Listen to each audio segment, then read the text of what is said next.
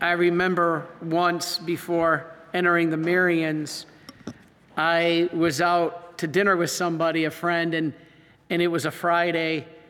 And I just made the comment, which I shouldn't have made because you never want to draw attention to it, that, you know, do they have fish on the menu because it's Friday and I didn't want to eat meat? And I remember my friend, this is before I was, uh, came to the Marians, my friend saying, that is so Catholic. And the answer is yeah, that is Catholic. And of all the passages in the gospel, you could say this passage is so Catholic. And the reason is because, and I, I love this passage so much, as I said, that I put it in my book, is it's about the Catholic idea of intercession and intercessory prayer. But you know what? Before we even mention that, I think something that's powerful is notice that the spiritual healing came first for Jesus, right? More important than the physical healing. Jesus didn't go right to heal him physically. What did he first say to him? Your sins are forgiven. A spiritual uh, healing. So many times in prayer, we request our Lord, and we all have our litany of prayers heal this person, heal me of this, heal me of that. And, you know, I have headaches and I have a sore back, and, and that's good. That's good we do those prayers. But a lot of times we do those before asking for spiritual healing. And that's what our Lord is showing us. Now, as I mentioned, this is about intercession. The men didn't quit until their friend was brought to Jesus. They fought uh, through the crowd, refused to be uh, stopped. They kept coming. They found a way. I, you know, of all the old adages, I think there is none more true, in my personal belief, than where there is a will, there is a way. I so subscribe to that if you really want to do something, you'll find, I mean, within practical reasons, like I'm not going to dunk a basketball. I can't say, no matter how much I will to dunk a basketball, I'm not going to be able to dunk a basketball. I'm a wrestler, not a basketball player. But within reason, if there is a will, there is a way. You'll make it happen. And so Jesus then healed the man who couldn't help himself. All right? But when he saw faith, um, he did. Now, where did he see that faith? Not in the paralytic. Notice he didn't credit the paralytic's faith. He didn't look at him and say, Your faith has healed you. When he saw, he looked up at the men at the roof and said, Your faith has healed this man. It was their faith that he said forgave this man's sins. Did you hear that? Their faith Help forgive this man of his sins. That is the basis of the Catholic faith, of us sharing in the body of Christ, which is condemned by every other religion in the history of the world. It's scriptural. That's why our Catholic faith is the basis of Scripture. Or you could say Scripture is the basis of the Catholic faith, or the Catholic faith is the basis of Scripture, however you want to look at it. The Bible came from the, the, the, the, bishops of the church that determined these are the inspired books. Now, Jesus wants to heal us any way possible, even if it's through someone else. How merciful is that? St. Augustine didn't want to be healed. Lord, you know, kind of make me chase, just not yet. And his mother kept praying and praying and praying like the widow knocking on the judge's door. And then finally, God, yeah. So God is so merciful, He wants to heal us any way possible, even if through someone else. This is the whole basis of infant baptism. How are the children forgiven in baptism? Well, I really don't believe that, Father. He's got to grow up. Junior's got to be 18 years old before he makes that decision. Hogwash. Junior was not 18 when he decided to become a member of your family. You didn't say oh, he's got to be 18 before he declares he's a member of our family. No, Junior was born into it. Now, what happens at infant baptism? Sins are wiped away, just like Jesus said. And what did Jesus said wiped away the sins of the paralytic? The faith of his friends. What happens at baptism? Why are the sins of the children wiped away? The faith of the parents. So it is the faith of the parents that wiped that child clean of sin, just like it was the faith of those four men that wiped the, the sins away of that paralytic. When you are at baptism, you are like the two men and women of the paralytic because your little baby is paralyzed in sin. And you are like that. It is your faith by bringing that little child there. Why is this so condemned out of hatred by non Catholic religions? I am baffled. Baffled. And so, this is the beauty of our faith. This is the concept of intercession. It's the same with purgatory. Oh, Father, that's not in the Bible. Purgatory is everywhere in the Bible. Just the word isn't, but neither is the word Trinity. The word Trinity is not in the Bible, but is anybody going to argue that, that God does not reveal himself as Trinity? Even non Catholic religions believe that, Christian religions. And so, purgatory, they can't pray for themselves, they're paralyzed. Every soul in purgatory is paralyzed. They can do nothing at this point to help themselves. Not only can they not repent from the status that they are, hopefully they did or they wouldn't have gotten there in the first place, but they are able to do nothing for themselves. They can't pray for themselves. They are 100% reliant on our prayers. They can't even rely all on heaven. You know why? Because heaven could empty purgatory like that. If, you, if, you, if God allowed the saints to have all the power to help the souls in purgatory, purgatory would never have anybody in it. Purgatory and the people in it rely 100% on us. We are the four men. Your holy soul that has died, your mother, your father, your brother, your sister, is that paralyzed person in purgatory. You need, like the four men of the paralytic, to help them. This is the concept of the Catholic understanding and doctrine of intercessory prayer. That's why Christ wants us to fight for each other.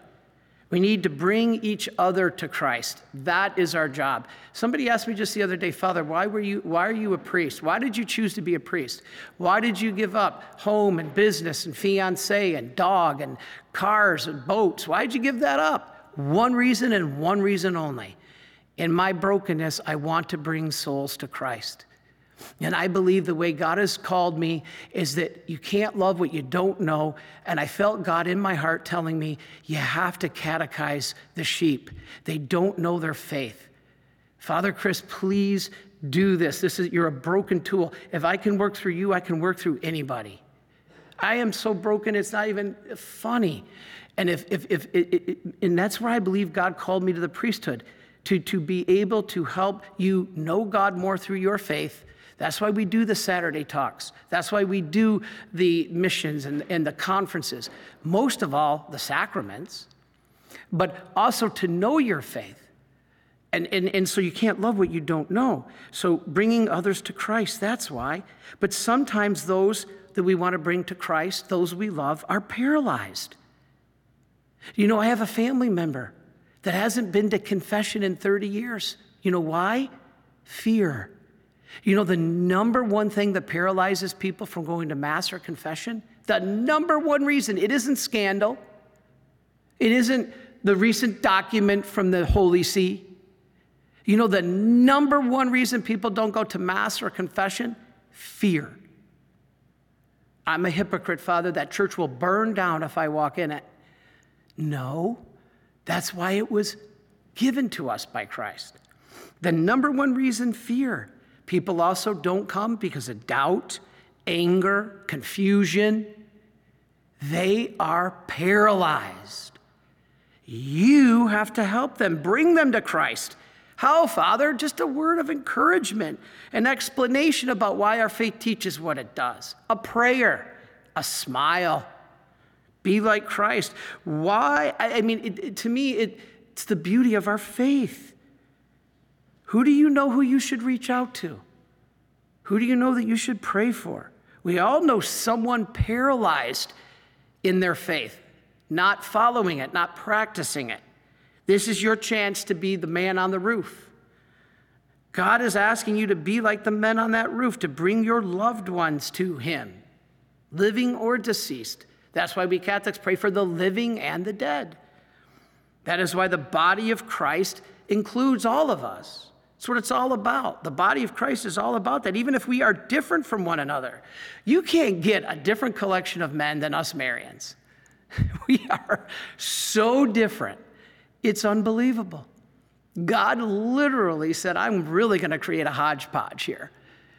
And, and, and it was funny because I'm a huge, everybody knows this, I, you know, I'm a huge sports fan. I, I, I'm so enthralled with the 1980 United States hockey team, how they defeated the Russians. And, and if you know the story, they, they, they got men around the country from three places Massachusetts, Michigan, and Minnesota. The three M's. All the guys on that hockey team came from Massachusetts, Michigan, and Minnesota. And when they brought them together, they were fighting on the ice. They were slamming each other. They wouldn't talk to each other. And Herb Brooks said, and they said, Oh, yeah, father, or father, coach. oh, yeah, coach, this is really going to work. You brought together men from Minnesota and Massachusetts who hate each other because they were rivals. Boston College and the University of Minnesota were arch rivals in hockey. And now they bring them together to play together on the 1980 hockey team to defeat the Russians. They said, Yeah, this is going to work. And Herb Brooks brought them together as a team and said, Right now, you are going to stop being individuals and you're going to start being a team. That name on the front of the jersey is a heck of a lot more important than the name on the back of the jersey. The United States of America. Your name is on the back, your country is on the front. And that was the point he was making. You're going to die for each other. You're going to battle for each other. You're going to fight for each other. And that's exactly what they did. And so we, you know, we are with guys around this whole congregation that we would not be friends with outside here. Guys that are totally different. But God brings us together. Personalities here, just like in your family, might be different. Um, but we should be willing to fight for each other, to die for each other. And so we're pre- prepared to do that. Um, it's like men in a war. You have to be able to fight for each other. We just did a show on EWTN on Wednesday night on a just war. Can there be such a thing as a just war? Are we called to fight a war of self defense or just war? And please see it. It's on our YouTube channel now if you haven't seen it. And so we have to be like that because the battle is coming. We need to fight, not against each other, with each other, um, against evil. So, what do we do? What do we do? Yes, we have to fight, just like those men we said, fight the crowd. The crowd today, what's the crowd these men were fighting? It's our world today. We're fighting the same crowd secularism, uh, immorality, paganism uh, the culture that disowns God, our own government, which is trying to undo our Judeo Christian roots, our moral foundation. You know, um, start with that. Fight the culture. Not meaning that you're going to be violent or something, of course not. Meaning that we stand up for the truth, countercultural. Um, well, how do I do that, Father? Pick up your weapons. Ah, I'm going to get letters. Father Chris is advocating violence. I've said this in a homily before. Yeah, pick up your weapon. Father, weapons? Yes. The rosary. That's your weapon. The weapons, not just guns, Mary and divine mercy. The two spiritual weapons of our times. Remember that story? The bishop in Africa, Boko Haram was overrunning his village. And he, he said, Lord, it's time to fight. And Jesus appeared to him. He said, You're right. Jesus said, It's time to fight. And he saw Jesus with a sword. And the bishop's like, Yes. And he reached to grab the sword out of Jesus' hand because he told Jesus, We got to fight. And Jesus said, Yes, you do. And he reaches for that sword in Jesus' hand, and instantly it turned into a rosary. And he realized, That's my weapon. He grabbed it and it's just like Jesus told St. Faustina pray the rosary and the chaplet. And he told her to pray for her country, Poland. to fight its enemies with prayer. Bring the paralyzed in our faith to the feet of Christ. Do this. And so finally, you know, don't think you're not tough enough for this battle. Look at the apostles. As I always say, they ran away at the cross. The key is we got to have faith. You know, this is what this whole basis of our, our faith, our, our religion is, is faith. And in fact, on the image of divine mercy, you probably heard me say this. Father Seraphim always used to say, Jesus, I trust in you. Really? Is Jesus, if you go to the literal Polish translation, Jesus, I faith in you. An active faith. And this is what we have to do. How do we do it? Persevere. You know, um, don't give up. You know, we all know God wins the war. I've had people say this, Father, why do you kill yourself doing all this? And why do you, why do all these people kill themselves? God wins the war. God wins in the end. Why, you know, why, why, why, why are you worried so much? Why are you out there trying to convince everybody of the faith of, of, of the Catholic faith? God wins in the end, yeah. But our job is to minimize casualties, to stop as many souls from being lost as we can. That's the end goal. And so we have to do our part individually and as a group. Uh, the key is prayer. This passage shows perseverance. Don't give up persevering in prayer. Um, in light of any obstacles, um, the prayer today is hard. A lot going on. We're distracted. We got things happening in our lives. But if we persevere, Jesus promises throughout the Gospels, you will be rewarded. So, like the four men and the paralytic, persevere. They did by tearing a hole in the roof and getting the guy to Jesus. You can by tearing a hole in the roof of the paralyzed person, whatever that roof is blocking them, getting to Jesus. Fear, confusion, anger, whatever it is. Tear a hole in that roof. Even if you can't convince them, convince Jesus. I'm tearing a hole in that roof and I'm bringing my loved one to your feet, Jesus. And then Jesus will say to them, Your sins are forgiven because of your faith. That is truly Catholic.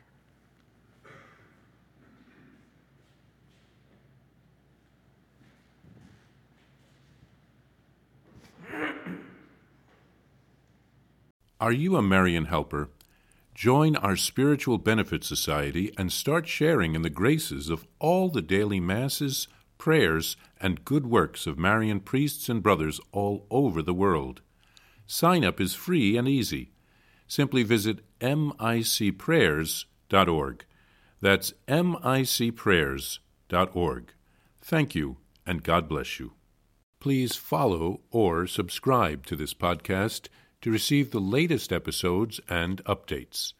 If you have been blessed by this podcast, I invite you to leave a review. Reviews greatly improve our podcast ranking and will help spread this podcast to other people throughout the world. Are you enjoying this podcast? I invite you to listen to more shows brought to you by the Marian Fathers of the Immaculate Conception.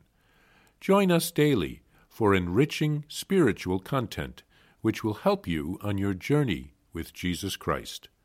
Simply visit DivineMercyPlus.org for a complete list of our shows. That's DivineMercyPlus.org. Are you a Marian helper?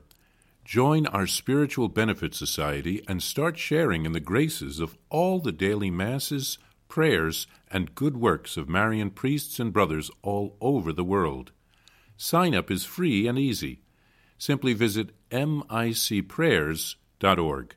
That's micprayers.org. Thank you, and God bless you.